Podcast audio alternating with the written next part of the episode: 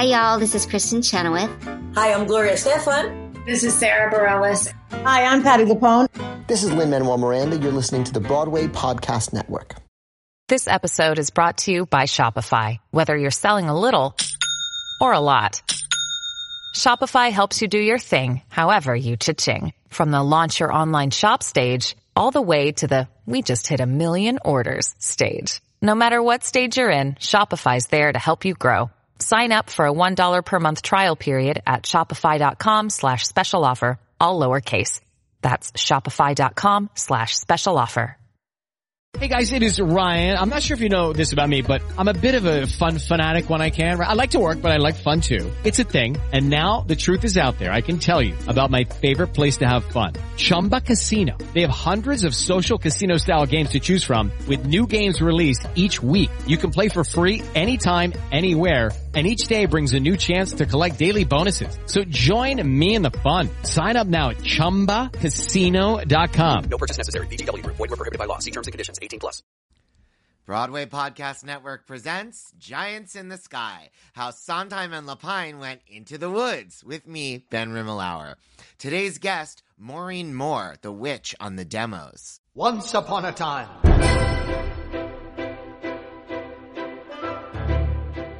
Maureen Moore sang the role of the witch on the demo recordings made of the songs cut from Into the Woods, including Boom Crunch.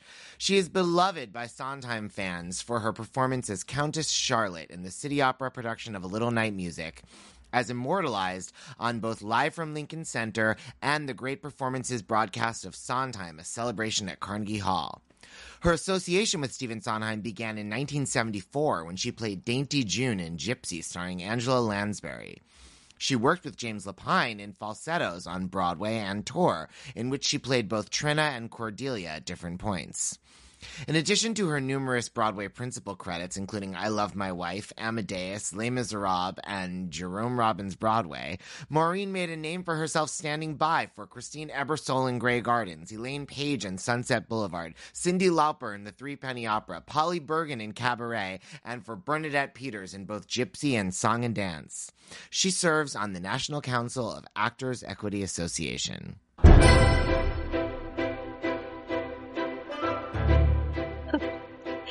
So um, I was born in Wallingford, Connecticut, which this is a kind of a side, but it had a summer theater Hmm. uh, called the Oakdale Summer Stock Theater. And my parents had a rooming house. So a lot of the chorus people would uh, stay there. And um, and one one summer we had Beau Bridges, and I was about I want to say eight, maybe seven, and I, I was really cross about something. I was riding my bicycle back and forth on the street, and this uh, fellow, very handsome fellow, looked very familiar, and he said, "I'm looking for number 38," and I said, "It's right there," and and he said, Well, how do I get? And I go, Go down the back and up the stairs. And went into the kitchen as opposed to ringing the front doorbell. Oh my God. And um, and uh, so this gentleman walked in the kitchen, and my mother, the the, the town was very um, culturally diverse Italians, Portuguese, Puerto Ricans, uh, Polish, Irish. It, it was a wonderful melting pot. Mm. And um, this gentleman, who happened to have been Lloyd Bridges, walks in. Walked into the kitchen, and one of the uh, women goes, "See Hunter, see Hunter," and uh, so it, that was uh, pretty extraordinary. And and Beau happened to have been out because he liked to take um, a like homemade fishing pole and go up to the reservoir, which was about five miles away. So, in in any case, I don't remember what show he did or if he was Mhm. what he was doing exactly. Anyway, um, it was I I think because my mom was the one who was inspirational in getting me into a business. I started performing, I think, around eight or nine Oh, wow. and a lot of competitions, a lot of competitions. And uh, Like June. when you're that, exactly. And when you're that young and your mother is coaching you and showing you what you should do, you you kind of have a leg up, you know, Mhm. although they're all the kids did. But I remember there was this one competition that it was week after week after week, kind of like what happens on television now. And uh, so the finals, and they said my name to win. And I just remember my father. I could see him in the crowd going like this, uh, with his hands in the air for, for those who can't see um, uh, in in the champion thing, and I, you know, that was, and the song was "Oh Johnny," which was my father's name, and my Mm. mother, of course, chose the song anyway. So that was my my childhood and and high school, and uh, we had a wonderful team of teachers who loved musicals and plays. So got to do that, and then I went to Carnegie Mellon to Mm. the drama department. It was before the musical department Yeah. uh, started. Actually, I think I was in my sophomore year when the uh, musical theater program began. Yeah. And did you know you wanted to do musicals or um, was that just uh, what they put you in because you had the goods? Well, when you uh, uh, when I graduated, we it's one of those Carnegie and I'm sure other schools in the same ilk. Um, not everybody graduates. People either drop out or aren't asked back. So it's Yeah. a very small class. And of course, you know, studying the classics and plays and not I we I did do a musical actually, She Loves Me, uh, on the main stage. Wow. Which so that uh, uh, that was something, but everything else was plays. So when you go to New York, however, in 1972 or three, oh, when I left Carnegie, I had an offer to do Great Lakes Shakespeare Festival. Mm. And so it was a full season of all these wonderful different roles. And then g- going to New York, uh, I was there about two weeks, and Godspell had started in Carnegie at Carnegie. Right. And it was the studio production, and I was in the main stage production. So I wasn't in it, but of course, one flipped out when they saw it. Yeah. And so when I went to New York uh, after Great Lakes Shakespeare Festival, it was the days when you had a answer. I don't even think I had an answering service yet, Yeah. uh, my mom got called and she was trying to reach me, and there was no way. Anyway, to make a long story short, I finally called them and they said uh, they want to see you for Godspell. Wonderful. So, So it was uh, already a so- big hit in New York then. It was, but this was for the first national tour, which was a sit down in Boston. Oh, wow. So I went to Boston, and at the same time, I got offered, uh, oh God, trying to remember the show with Tommy Tune, Michelle Oh, Lee, Seesaw. See- Seesaw.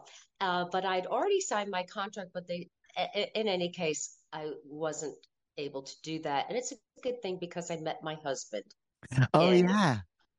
Yes, um, I sublet his apartment. Actually, it was the Goodbye Girl story. So Oh, that's so funny in Boston. comes back from Europe, comes back from Europe, and someone in the cast was leaving. Um, an understudy was leaving. I took his apartment, and then the the real person who happens to be my husband of we've been together since wow 74 as a couple Wow. Wow. hmm yeah Good for you. and then uh after Godspell I went to New York and auditioned for now because it was Lansbury Beruh who had done they were the producers of, Yeah. of Godspell and they were doing the magic show That was And Edgar got- Lansbury? Edgar Lansbury Yeah. and Joseph Beruh. That's correct. And they were casting for the magic show. So I went in, The next And- Stephen Schwartz show. Yes, and uh, another because Godspell was his also. Yeah. And um uh, and I got it, except then they I got called from Lansbury Beruh to that they wanted me to go in for Gypsy. And even though it had already been cast, I don't recall exactly the story, but um, I went and sang for Jule Styne and Arthur Laurents, and in in a small studio somewhere. I, I can't remember. So, you know, it might have been the Promenade Theater if I'm if I'm Oh, remembering on correctly. Broadway in Anyway, 70s. I believe so. That's where Godspell was Oh, right. Okay. So I'm pretty sure it was there. And I got called about an hour later that I got it. And the next day they said, come into rehearsal. So the the magic show was out and Gypsy was in. And of course my Mm. parents, little Lansbury, they were like swooning. And and I got to the studio and it was it was like so quiet and and nobody people were crying and it, it was very very uh, surreal. I didn't know what was happening. And i think it was the stage manager who took me aside and said there was a terrible accident. And uh, jackie britton i think that was her name who was playing mazeppa. Uh, she had gone to get out of jury duty and went down to the court area, got into an elevator. The elevator broke, and and so that was my first day. Wow. And so they had to hire a a new Mazeppa and uh, and but uh, when you have someone like Angela Lansbury, a leader like that, Mm. um, then and everything starts from the top. You know, it it it truly was. So um, that was that first day of rehearsal. Was Stephen And I was Sondheim present for that? I don't remember he was there that day. Oh, he was at my audition as well. I Mm. forgot that. Did you have a sense of like uh who he was or was he was no, it still too early? Yeah. no, I didn't. I only know knew Jule Styne because Sure. I would sing his songs as a child. My mother loved Jule Styne, so Yeah. there were all these Jule Styne songs in my in my repertoire. Um, no, I I didn't. I had no idea, just like Harold Prince. I remember writing him a letter and asking him to give me like some research material, not understanding, and him answering me, uh, which says uh, a lot. Yeah. I had no idea about Stephen, but I found him unbelievably attractive. And I, Really? oh, he was so something about him. First of all, I thought he was gorgeous. And he, um, I said, you know, if you ever want to have a child, well, remember, this is the 70s. Yeah. I mean, and you you'd know, already met your husband. 70s. And I didn't know. I didn't know was who uh, I just found him. And of Yeah. course, he was the lyricist on this. Yeah. Yeah. So eh, I I wasn't uh, necessarily um, educated enough on his music yet. Yeah. So that was the Gypsy story. Wow. And And and so that was for a long chapter of your life because you did it on Broadway and then there was the post Broadway tour with Angela that you did as well, right? I did. Or I did. Broadway. Well, there was a pre-tour. There was a pre-tour. Oh, okay. I got it It was pre-Broadway. Yeah. So yes, but you're right. Then we did, I did do it uh in Florida, but that's that was one re I don't like to go back and do things, but I did because my husband's family was living down in Florida. Mm. So we went down. Uh, then I know they did summer stock tours, and I I Yeah. didn't see it. I, I I mean, I didn't do it, but I went to see it, and it was Mm. wonderful as always. Yes. Yes. Um, okay, so this was really then the beginning. I mean, you were just really just in all these Broadway shows after that because I, it wasn't long that you were in I Love My Wife, I think, as well, right? I love my wife, but in between, I went back to Boston to, I was doing cabaret in the uh, Chateau de Ville dinner theater circuit. Wow. Were you Sally Bowles? Sally Bowles. Oh, And- perfection. Yes.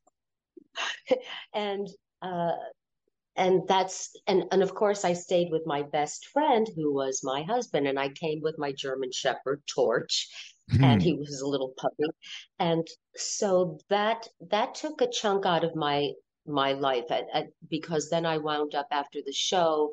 I quit the show early uh, before the the um the end of the the uh not the contract but um my my end was and then they got extended and I decided not to do it yeah. and uh, to live my life with uh who he wasn't my husband yet and then I got a call so this is at least two years in Boston and Yeah. Wow. Though I love Boston it's not New York No. it's not Mm-mm. although Filene's basement was great but uh in any case I got a call to audition for Circle Rep uh, uh, production of Unsung Cole. It was a brand new piece, and it was all songs that Cole Porter wrote that weren't on the big radar. How And it cool. was it was Anita Morris, Wow. me, um, Mary Louise, and Jean Lindsay. Oh, and John Sloman. And Mary Louise. it- That's not Mary Louise Wilson. No, Mary Louise. She went like for at her last. She was married to um, Bill Britton, I, and so Mm. anyway. But that show really put me on the map in Yeah. that it was the summer of '77. hmm not a lot was happening in New York. The show was a little jewel box, Mm. and I got a ton of publicity. Uh, Fabulous. Newsweek did an article. I mean, there were all of these wonderful uh, things that happened to to me and for me. And then it was after that that I think I did. I love my wife. What were your uh, songs in Unsung Cole, if you remember? Oh, uh, Tale of the Oyster and Wonderful. no, and nobody's chasing me. Mm. Olga from the Volga. Um, what else? I think those were certainly my favorites. A couple of duets, but the, the Nobody's Chasing Me was it. I sang one verse and then something would happen in between, and then I'd Yeah. sing a second verse, and the arrangements were brilliant. Mm. Uh, two pianos. Mm. Uh, so And uh, when did your work I with have- Tom Eyen figure in? Oh, and, and but just one second, I Oh, have to just put a plug in. I mean, not a plug, but how brilliant Anita Morris was. Oh, wow. I bet. She stunningly beautiful, so cr- her craft, how she worked on her craft, and Mm. just uh, I, I feel so lucky to have um, shared the stage with her. Yeah. Uh, so Tom Eyen, this was an interesting story. Well, maybe not to everyone, but it was to me. I had just done Amadeus on Broadway with oh, in Mark 80s. Okay. with Mark Hamill, Yeah. and I got. I forgot who called me in. Oh, you know, I was very close with Johnson Liff. Oh, the and casting directors. Yeah. Yes, the casting directors who were the premier casting directors Mm. in New York at that time. And it was to be seen for this show, a workshop called Kicks, The Showgirls musical. the Showgirls musical. Right.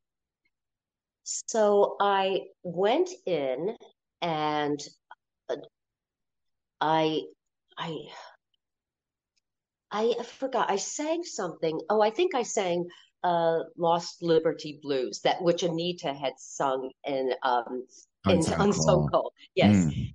And then I had he gave me the script and he was like he was like all over the place holding his head like and he goes oh you're killing me you're just killing me so i stopped the audition and i handed back the script and i walked out and vinny ran out and he said, You've got to come back in. I said, Oh, no, no, no, no, no. I'm, I'm not going back in.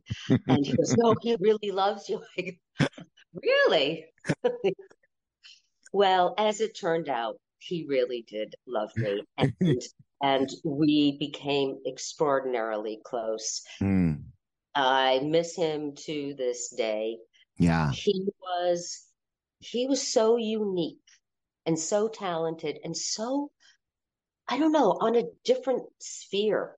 Yeah. Uh, if you ever have a chance, YouTube Tom accepting the Tony for Dreamgirls. Mm. You will have a good laugh, and that is quintessential Tom Eyen. It must have been so gratifying to be close to him before that moment and then see him come into this huge success. Well, Dream Girls had already opened. Oh, I see. Okay, sorry. Yes, Dream Girls had already opened. Uh, what? So we did three workshops, almost a year of workshops, and and that show was so incredible. But it was just it was oh it was Alan Menken who mm-hmm. that went the Little Shop of Horrors, sure, downtown, and then of course, the movie, and then his career just was off the charts. Yeah. So well, that's. they must have thought, how could kicks go wrong with the guy from Dreamgirls and the guy from Little Shop of Horrors? This was going to be a huge hit. Well, this was interesting. It was supposed to uh, be done, and we had backers mm. and then and then i don't know uh, the direct uh, oh the backers did tom wanted to direct it. And christopher chadman the late wonderful christopher chadman was choreographing yeah. And his choreography was brilliant brilliant mm. cast. And the backers said uh, tom you can't direct it and chris can't choreograph it. And they brought in oh gosh, I, I think Michael Smuin, and I can't remember. I think Tom was going to co-direct. I'm not exactly mm-hmm. remembering mm-hmm. correctly, but they the choreographer wanted real heavy duty dancers, and Beth, um, oh, oh, what's her last name? Oh, she took over in Anita's part on Broadway in nine. Uh, totally losing oh, it. Um, beautiful, beautiful, like a 1940s movie star. And Terri Klausner and myself, uh, none of us were dancers. I mean, mm. we hmm. were just faking it. So yeah. we had, we had to take classes and then go in and audition.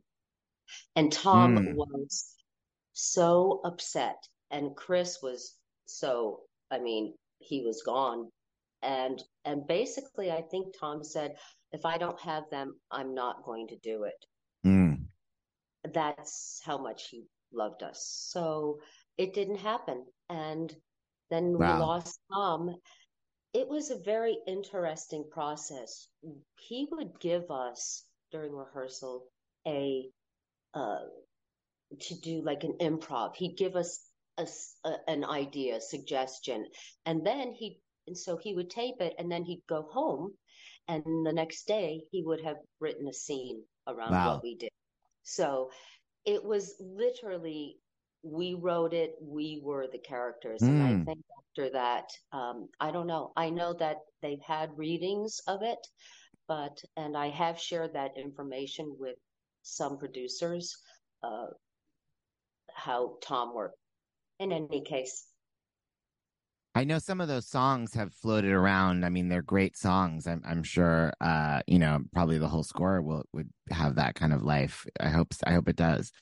Um, So okay, well that that I that I mean, what an incredible uh time to be coming up, and um, so tell me then. This is around the time I, that Sunday in the Park with George opened, uh, and I guess you had not yet worked with James Lapine as you would go on to do later. Were you a fan of that show? Did you see that? I, I assume by that point Sondheim meant something to you. Oh, yes. And I think I had done a couple of readings for him. Oh, I, I'm I'm trying to remember. I'm trying. Yes, I loved Sunday in the Park. Mm. And I was standing by for, oh, after it was still running, but Bernadette was gone, and I I was standing by for her in Song and Dance. yes. So that's that was, and that was so. Oh, I know. Because we were right next door, I think Paul Gemignani came to see me do Song and Dance. Mm. a lot of this, a lot of what happened with me, I think was, and for a lot of people, was inspired by the brilliant Paul Gemignani, who Oh, was that's great.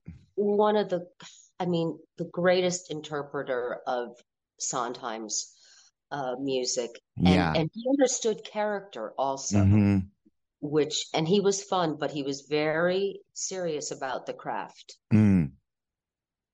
For the last time, I am not on Ozempic. I made one little joke on this podcast and everybody started calling me out, texting me, calling me cringe, whatever. I really was asked by people if I was on Ozempic and as I told them, I am not. I am just eating factors, no prep, no mess meals, okay?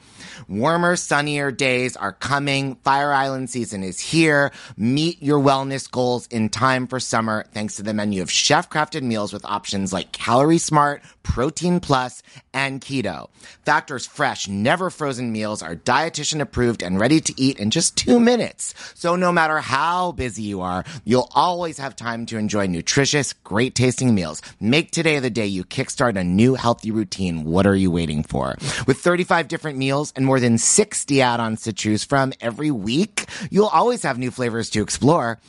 Crush your wellness goals this May with dietitian approved meals and ingredients you can trust. From breakfast to dessert, stay fueled with easy, nutritious options. Treat yourself to restaurant quality meals that feature premium ingredients like filet mignon, shrimp, and blackened salmon. And kitchen time is kept to a minimum. They are ready in two minutes. No shopping, no prepping, no cooking, no cleanup. Enjoy effortless support for your lifestyle. Choose from six menu preferences to help you manage calories, maximize protein intake, avoid meat, or just simply to eat well balanced. Head to factormeals.com slash giants in the sky 50 and use code giants in the sky 50 to get 50% off your first box plus 20% off your next month. That's code giants in the sky 50 at factormeals.com slash giants in the sky 50 to get 50% off your first box plus 20% off your next month while your subscription is active.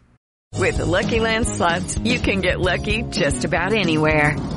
This is your captain speaking. Uh, we've got clear runway and the weather's fine, but we're just going to circle up here a while and uh, get lucky. No, no, nothing like that. It's just these cash prizes add up quick. So I suggest you sit back, keep your tray table upright, and start getting lucky. Play for free at LuckyLandSlots.com. Are you feeling lucky? No purchase necessary. Void where prohibited by law. 18 plus terms and conditions apply. See website for details. So I think that's how Lapine, I think I, I'm not a, I'm not remembering clearly at this point, but uh, my introduction to to uh, Gemignani was, I think, instrumental, Yeah. possibly. Oh, I think I auditioned.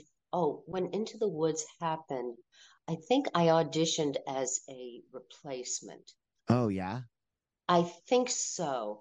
Yes, no, I know I did for The Baker's Wife. Mm. And and then I get called to at the kind of at the not at the last minute, but it was a very short time. Oh, and I was I have had just finished uh, understudying with John Cameron Mitchell in Big River.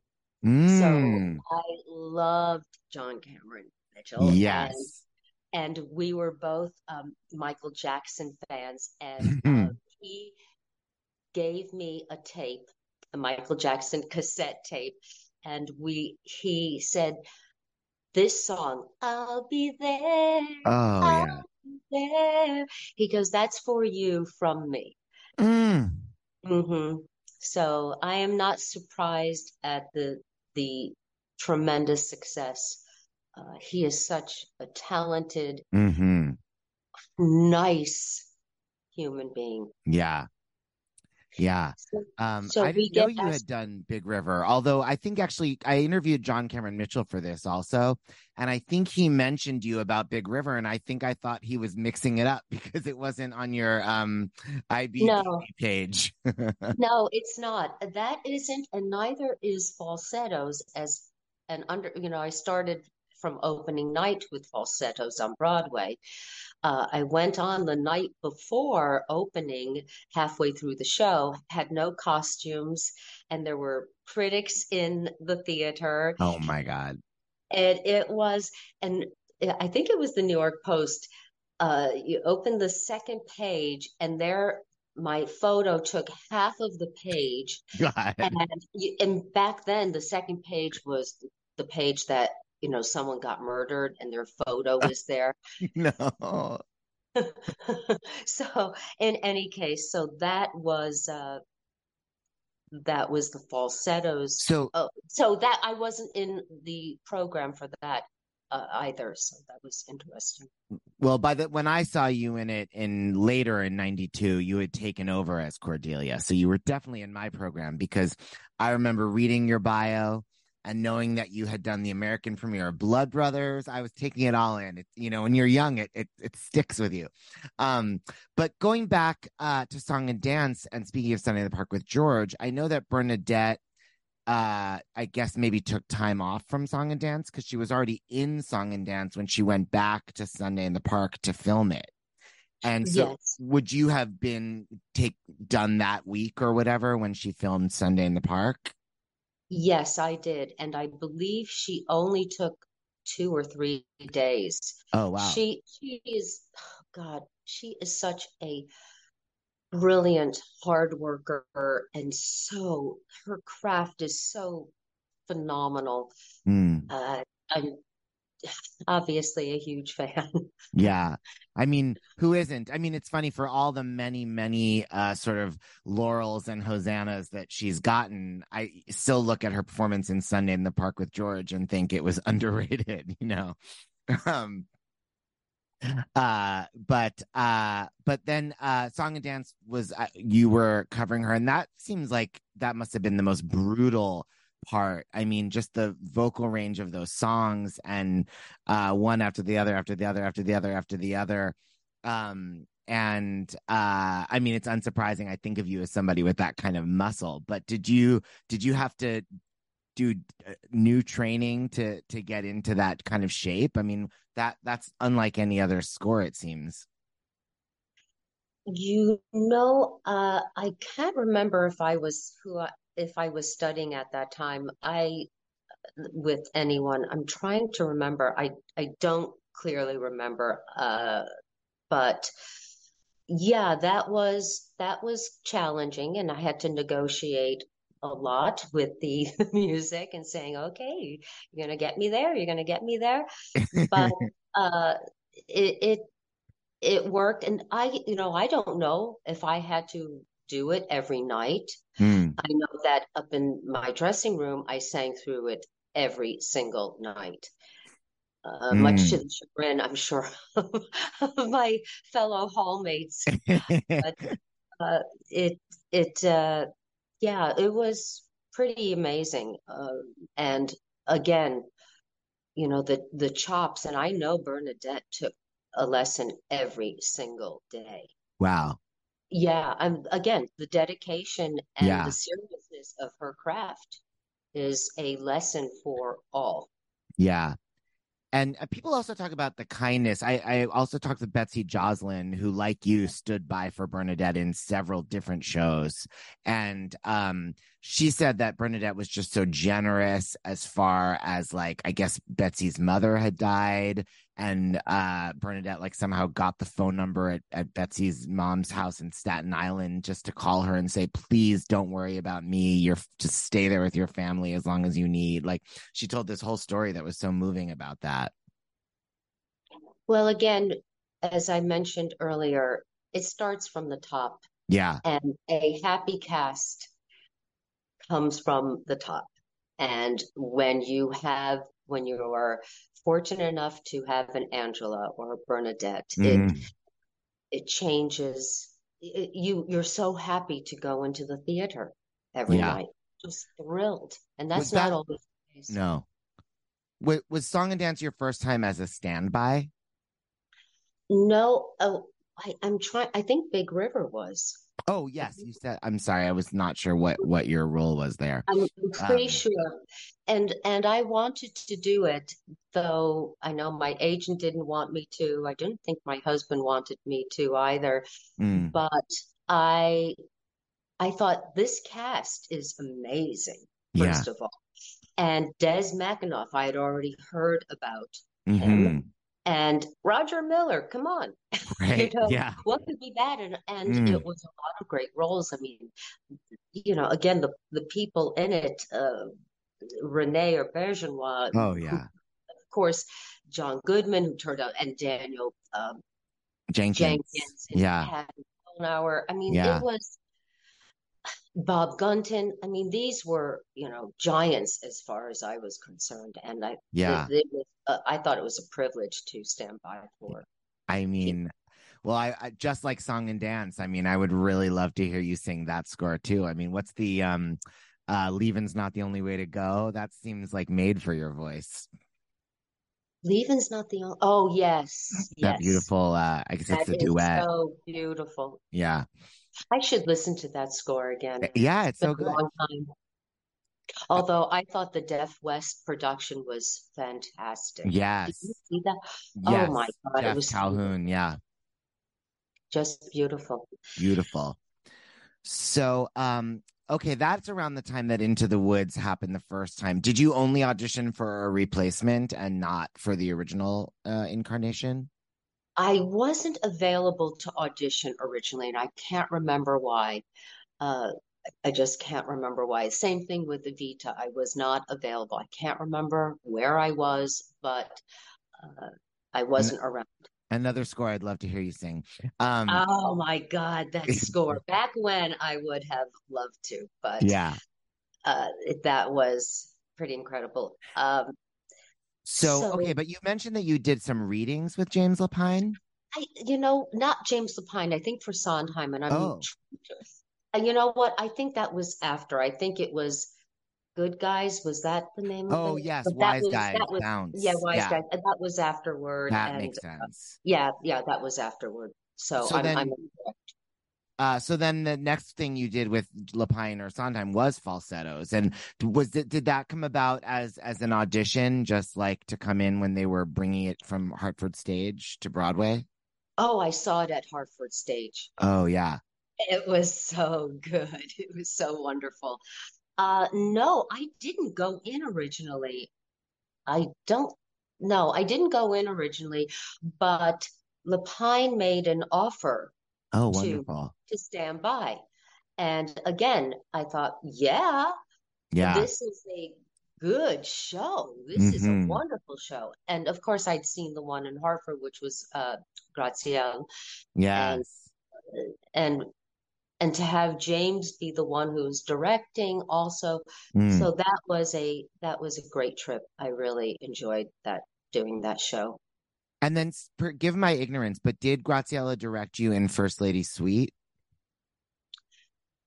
No, it was Kirsten Sanderson. Oh, okay, okay. Yes, yes. Um, but that was your beginning uh, working with Michael John LaChiusa. Yes, I did that with him, and uh, I did a concert at Lincoln. Uh, I can't remember. Is this the Alice Tully? I don't remember, but Yep. it was music, and I I did one of the songs from uh, First Lady Suite. I loved that show. Oh my I gosh. loved it too. And I'm so happy they finally recorded it, but I was very sad not to have it with you and Alice Playten and that wonderful cast that that you did it with at the public. Well, it's interesting when I went to the Lincoln Center Library after we closed, it was a very short run. Yeah. The fellow at the desk or whomever the manager, I can't remember who it was, said, Why didn't you tell us? We would have filmed it. Yeah. And I thought, well, I don't know that I should be telling you, but but in, in any case, it was a pretty sensational Oh, cast. totally. Well, they must have been asleep though, because I, I was just visiting my grandparents from California, and I remember in the audience, like with us, was Paul Gemignani, Mary Rogers, Adam Guettel. The cover of American Theater Magazine was a huge photo of Michael John LaChiusa that said "the next Sondheim." I mean, that was literally the headline. Um, so they were not paying attention at Lincoln Center Library. Yeah, I, I I had a nice relationship with them. I I I I don't know if they were saying, "Hey, uh, maybe we should have done that," and you know, because we're friendly with you, maybe I don't know. But uh, Yeah. it's it's it's a shame, especially oh, if you could have seen Alice. Oh my God, She was she amazing. Here's Mamie. oh, God, she was so fabulous, Mm. so wonderful, wonderful. But I remember so well that scene with you on the airplane. That was um really. It's like I could I could picture it like it was yesterday.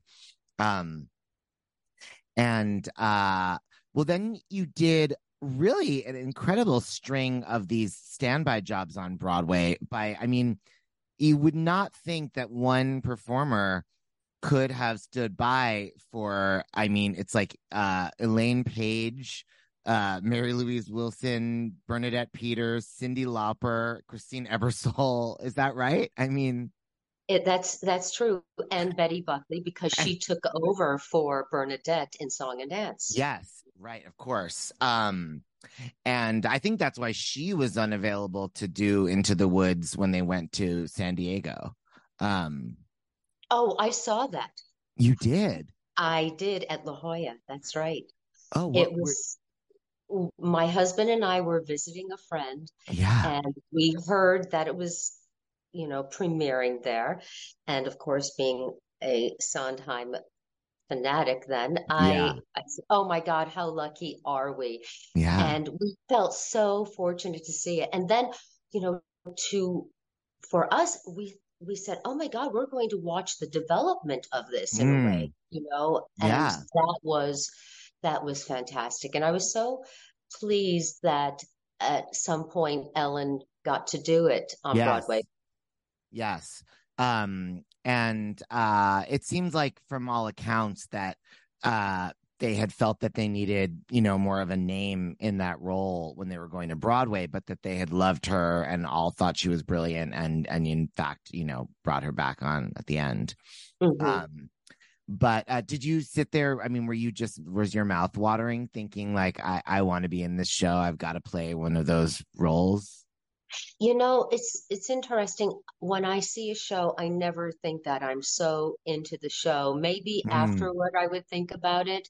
Uh, but at that, no, usually someone will say to me, you know, you'd be good in that role, but I don't necessarily think about it. I don't necessarily go after things like that.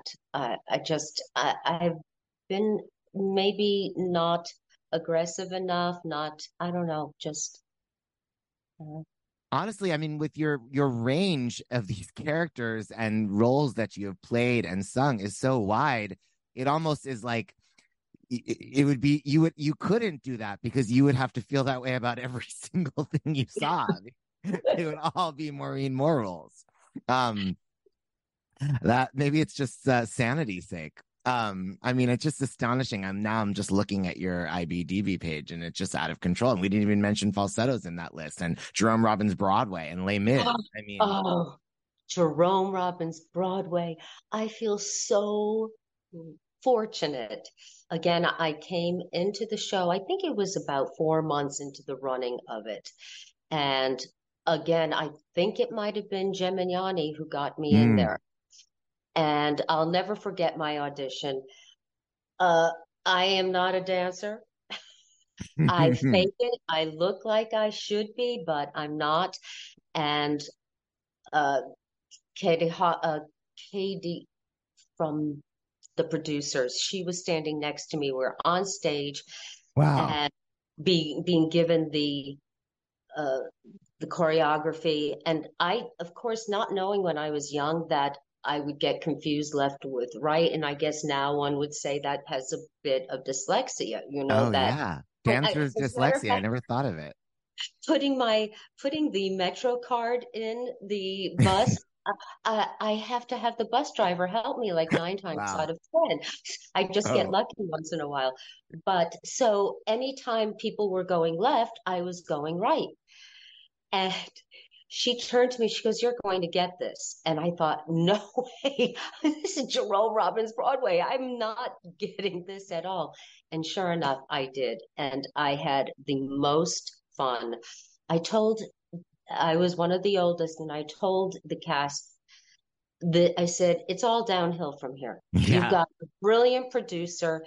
The the material I mean, who could top doing this material? And Gemignani was the conductor. And that was that I had so much fun. 62 people in that show, not counting Whoa. the the standbys. No, that does count the standbys, but not the orchestra. The Right. orchestra was huge and Enormous. it, it was it was such a gift. Was there had Jerome Robbins been involved enough in Gypsy where in you know in in the Angela Lansbury Gypsy that this was a, a continuation of your relationship with him? Not at all. No. Not no. at all. And because I wasn't in the process of putting the show together, Ah, yeah. but of of of uh, Jerome. Yeah. However, he would come and he gave me great, not notes. He just said, "That's a great Claire," and that Mm, the world to me. mm, really yeah. did. Yeah, that's Claire in On the Town. Yes, that's right. Oh, That's right. wonderful. Um, and uh, so somewhere in this time period is when you recorded these Into the Woods tracks. Yes, yes, it was trying to figure out what year that was. Uh, I don't, I don't recall. It, it was, I, Sondheim had someone call me and they called it a CD-ROM. Right. And I didn't know what that was back then. and, and I thought, and, and he said it was for educational purposes. hmm So uh, I remember wearing a blue silk shirt and a Mhm. pin at the collar. and I don't remember the name of the studio, but it feels like it was only 10 years ago. And being in the in the studio and and singing and making Sondheim laugh when I growled during Mhm. a boom crunch Mm. but learning it, I didn't, we didn't have much time. And my husband and I had planned a trip.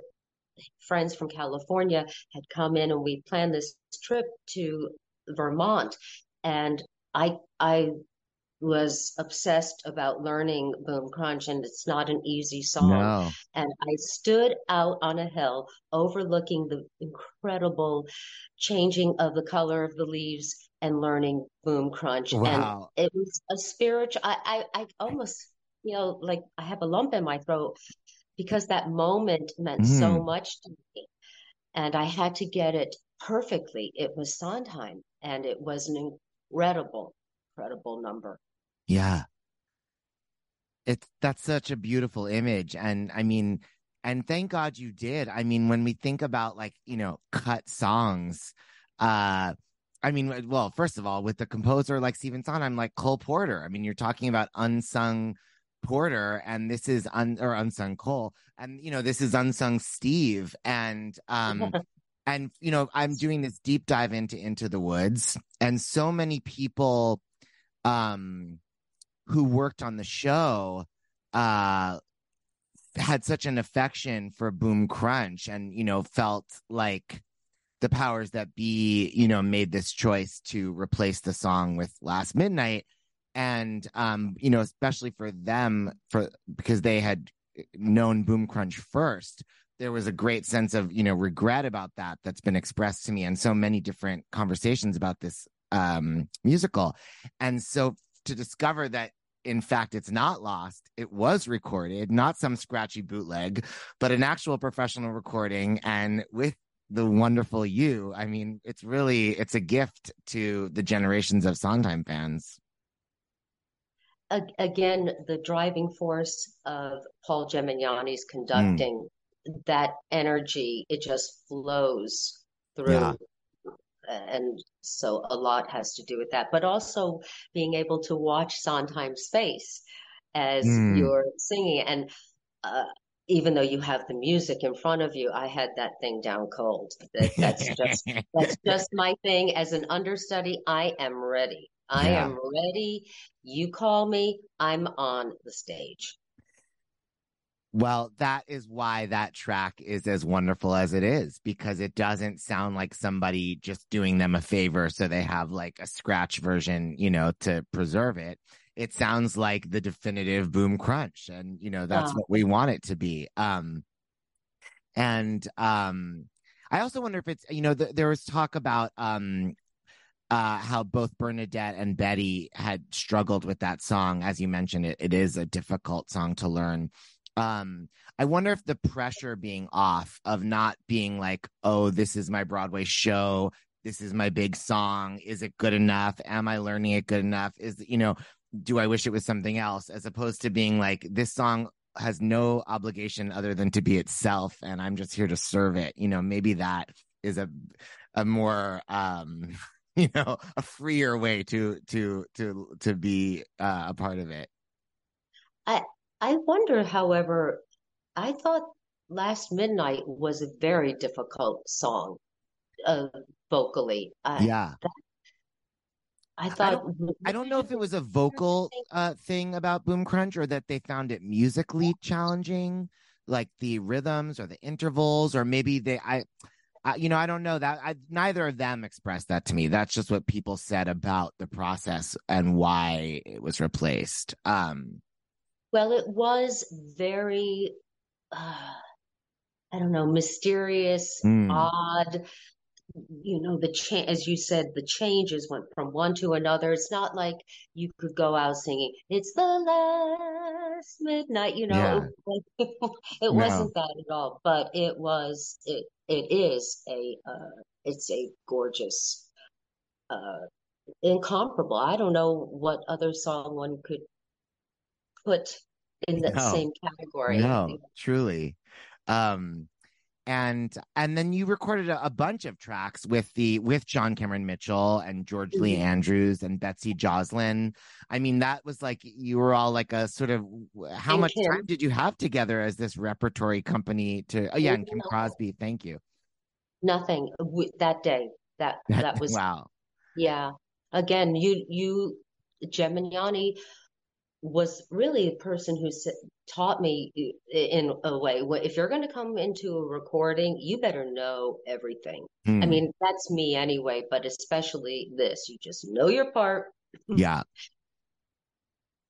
And uh, so but you had more than one part because there were the the five of you were recording you know 17 characters or whatever for some of the like that song um second midnight and mm-hmm. um i mean you were doing double duty uh beyond the witch i think that you were also singing some of the baker's wife stuff and or some yes. Yes. jack's mother and the stepsister i mean there was a lot of there, there was a lot obviously you didn't have to do it in one breath and sure there was editing but you had to do all that yes i don't remember having a rehearsal I just remember being there and of course going over it in the in the studio, but. I don't I don't know. I don't recall us meeting beforehand. Wow. Again, for me, I mean, those people are real musicians. I have to memorize. But maybe that is what makes the storytelling in your in your voice, you know, so expressive because you're you're you're acting it rather than reading, you know, notes on a page.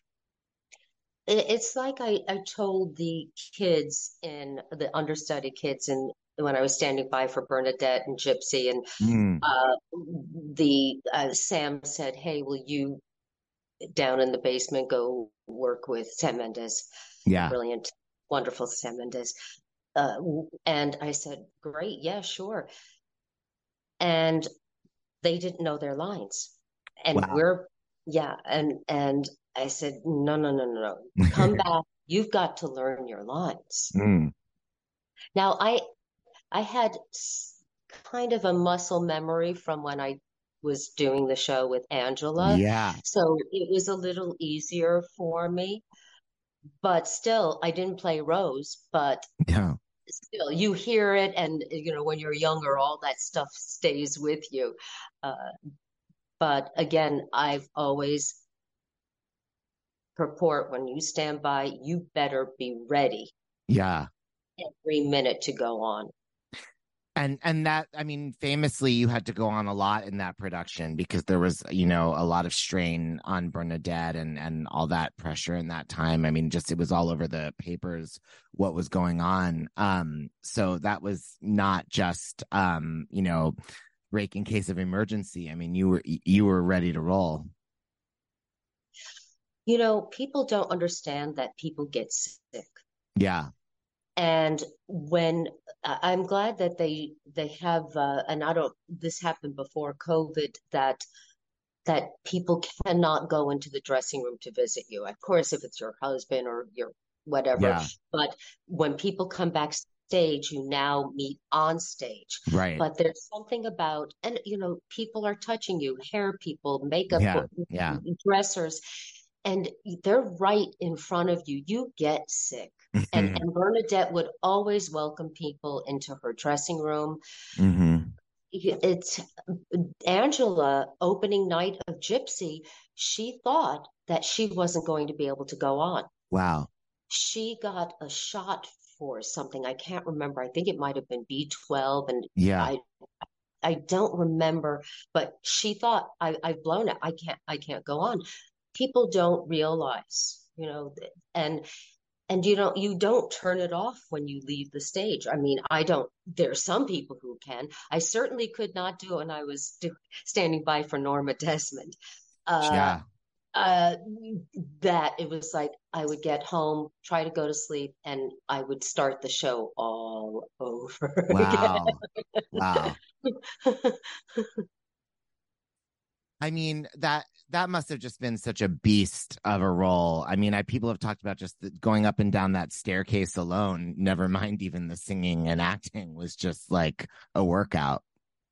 It, it was, especially the weight of the costumes. They Mm. were they were pretty hefty, but that it was very satisfying. But again, I I say that role and Blanche Dubois, you better have some serious. Uh, you better be in a really good headspace Yeah.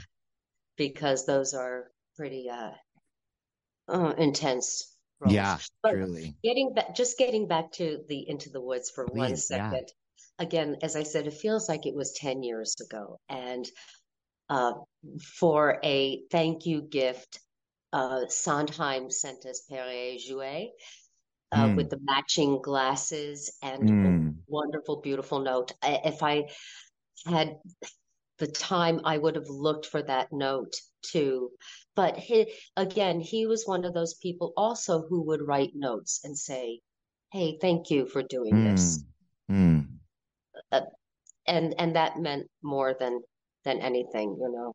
Uh, I remember when I didn't get uh, cats, and Trevor writing me a letter, a letter telling me he'll never forget, and then he named uh, some things, you know, standing, watching you standing on that stage and in the darkness, and a- anyway, uh, those people are giants. And I mentioned Hal Prince answering Yeah. my Yes. Yes. inquiry of, about, hey, can you give me all the information you have on uh, cabaret? Because I'm doing it in dinner theater.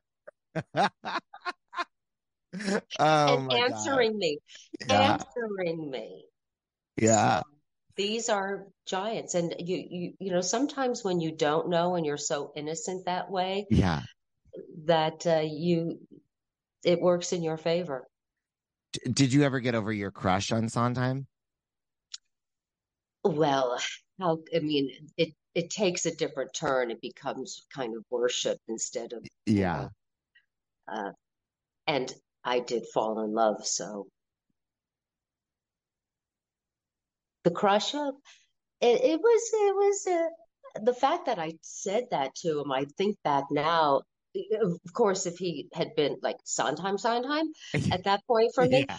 Yeah. I, I I reminded him of that. He said he didn't remember, but I said, "Well, I think about it now, and uh, I'm uh, I'm embarrassed." But you know, once again, it was out of innocence, and yeah, he was the. Mm, I thought he was real hot. Do you know Elaine Stritch always said that too? That she thought Sondheim was just like a snack. I mean, she she was into it. Oh God, how about her? I saw Dean Jones do Bobby on Broadway. Wow. And Elaine Stritch's performance is burnt into my. The first Broadway show, by the way, I ever saw was uh, was uh, Follies. I was Oh. I yeah I'd never seen a Broadway show. Uh, it, it, it's amazing. I think it was in my second year, first year of college, and then uh, when I was at Carnegie Mellon, I had a little black and white TV, and there was some show on, and it was Baryshnikov dancing to Promises, Promises, and I said mm-hmm. to my boyfriend who lived in Connecticut, "You have to get me tickets. I have to see Promises, Promises." I can't tell you how disappointed I was that Baryshnikov was not dancing. I loved the show. I loved it, but I kept saying, "When is when is he coming out?" Anyway, See, all I can think is, oh, well, you could have done promises, promises. You could have done follies. Um, oh, well, oh, you know what we just did not talk about at all that we must is your Countess Charlotte. And, you know, I, I was not born yet. I did not see the original production of A Little Night Music. And I know that people worshipped Patricia Elliott, but I have seen many, many productions and I maintain without pause that your Charlotte was the definitive Charlotte in every way. It was even greater than Diana Rigg in the otherwise unwatchable movie version. And um, everyone that hasn't seen it, by the way, should go on YouTube because you're that city opera production directed by Scott Ellis um, is available and so wonderful. But how did that come about? again, I believe. Oh, I it was at my audition for the replacement of Into the Woods Hmm. that uh, that Sondheim said to I forgot who was casting or said to Gemignani, I want to see her when we do uh, do uh, a little night music. Hmm. So that's how that came about. And I was in Jerome Robbins at the time Yeah. that the auditions were taking place, and I left Jerome to to to do uh, that. But I this was a great story, little story, not a great story, but a little side story.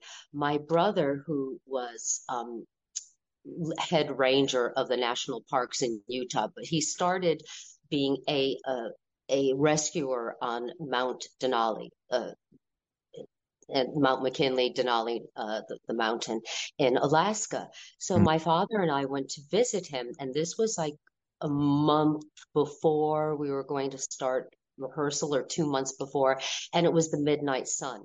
So we were in Alaska, and I knew that I was going to be doing a little night music, and going into a pub and coming out at one o'clock in the morning and have it be total daylight, but there were no, you didn't hear a bird, you didn't hear a dog, but it was total daylight. I thought, this is wacky. And th that helped me. That Yeah. really, really helped me understand how crazy, you know, and and it's like Midsummer Night's Dream. I, I know it's totally different, but there's that just that surreal uh atmosphere. Hmm. And, uh, I, I that that's such a wonderful um thing to think about. I, I I feel like you've made me hear that when I think about that score now. Um, and uh, uh, I'm curious. Did you? I know that that production was in the City Opera repertory and came back a couple of times.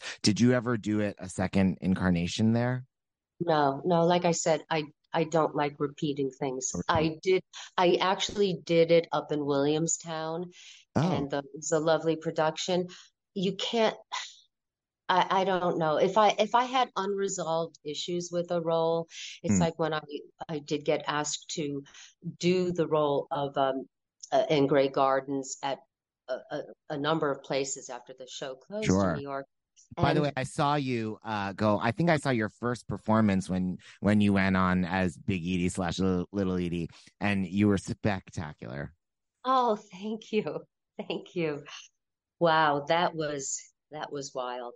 Uh, that was, my mom died during that show Oh, when God. I was doing that show. That was that was really really a um that came out of nowhere and was really really distressing. What a show to be working on with that happening. Well, Um, that's the point. That was the yeah. point. yeah. And but my mom actually got to see it.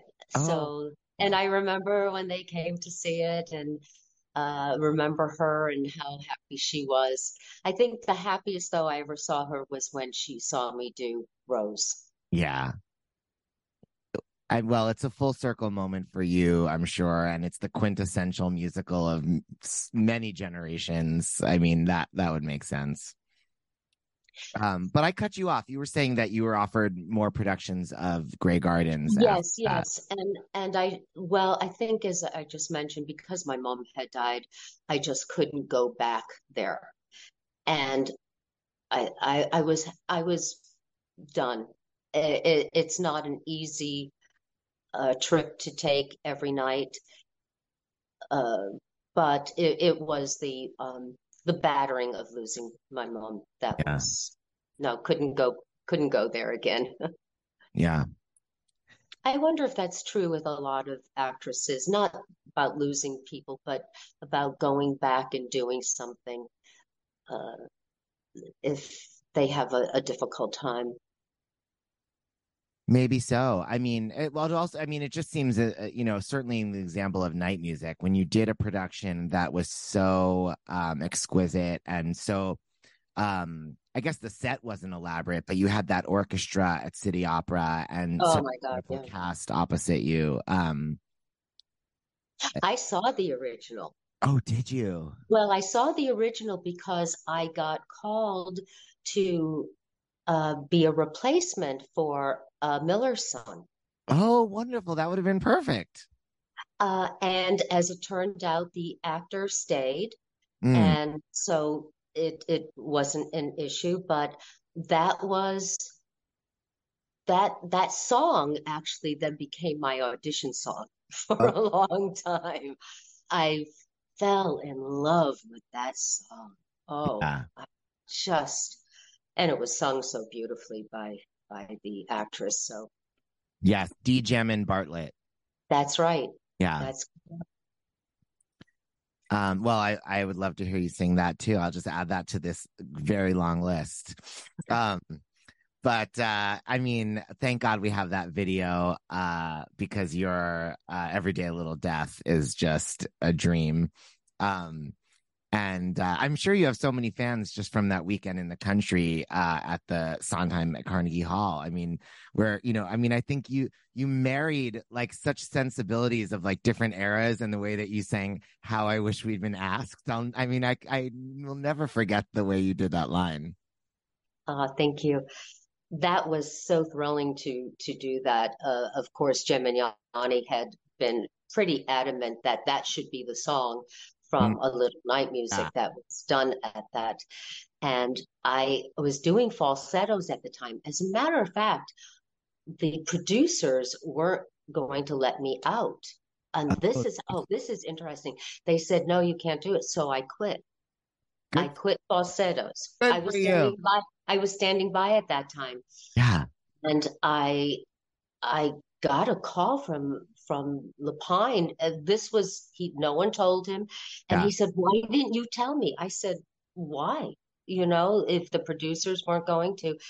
So as soon as Carolee uh, gave her notice because she was going to do uh, another show, Yeah. he called me and he said, "Do you want the role?" Oh, wonderful. My to my benefit. Oh, I love doing that show. And Oh. and Heather MacRae, I adore her, and I'm s- That's I'll Heather tell you Mc- something. I- If if you ever have a chance to interview Heather, she probably may be the greatest person to interview. I mean, the stories of I a bet. lifetime. Yeah, I mean, with that family and then the career that she's had, you know, um, I'm not surprised to hear that. Um, well, I mean, Maureen, you are an incredible person to interview. I'm so grateful to you for giving me all this time. It really is just like a treat to get to uh hear all this stuff about uh your work because I've been so fascinated by it for so long and to be able to tie it all into this project, it means so much to me. Well, thank you. Thank you for thinking of me, um, little Tom Eyen. And uh, and I, I am so glad to um, to have uh, met you. Thank you for listening to Giants in the Sky, how Sondheim and Lapine went into the woods on the Broadway Podcast Network. Look out for episode 31 with Terry Burrell, Broadway understudy and replacement Lucinda.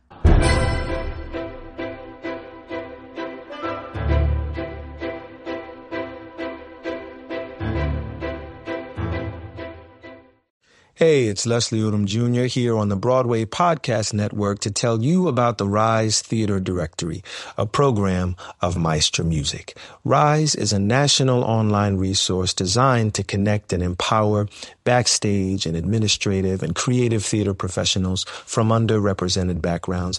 If you work or aspire to work in the theater community, this can help you find your next project. And if you hire theater professionals, search the Rise Theater Directory to find your next team. Create your profile now and get more information by visiting risetheater.org. That's theater with an R-E, R-I-S-E, T-H-E-A-T-R-E dot org because only together we rise. Prescription products require completion of an online medication consultation with an independent healthcare provider through the LifeMD platform and are only available if prescribed. Subscription required. Individual results may vary. Additional restrictions apply at lifemd.com. Read all warnings before using GLP-1s. Side effects may include a risk of thyroid C-cell tumors. Do not use GLP-1s if you or your family have a history of thyroid cancer. If you've struggled for years to lose weight and have given up hope, did you know you can now access GLP-1 prescription medications through LifeMD? LifeMD is now offering eligible patients online access to GLP-1s, the breakthrough prescription medication that can help you lose body fat and weight. Listen to what people are saying. Probably the easiest thing I've ever done. The medication comes in the mail and it's very easy to use. I've been able to live my normal lifestyle and I've lost 20 pounds already and I've never felt better. It changed my life. And here's the best part. Your insurance may cover 100% of the cost of your medication. So go to trylifemd.com to have your eligibility checked right now. Get started today at trylifemd.com. That's T-R-Y-L-I-F-E-M-D dot com.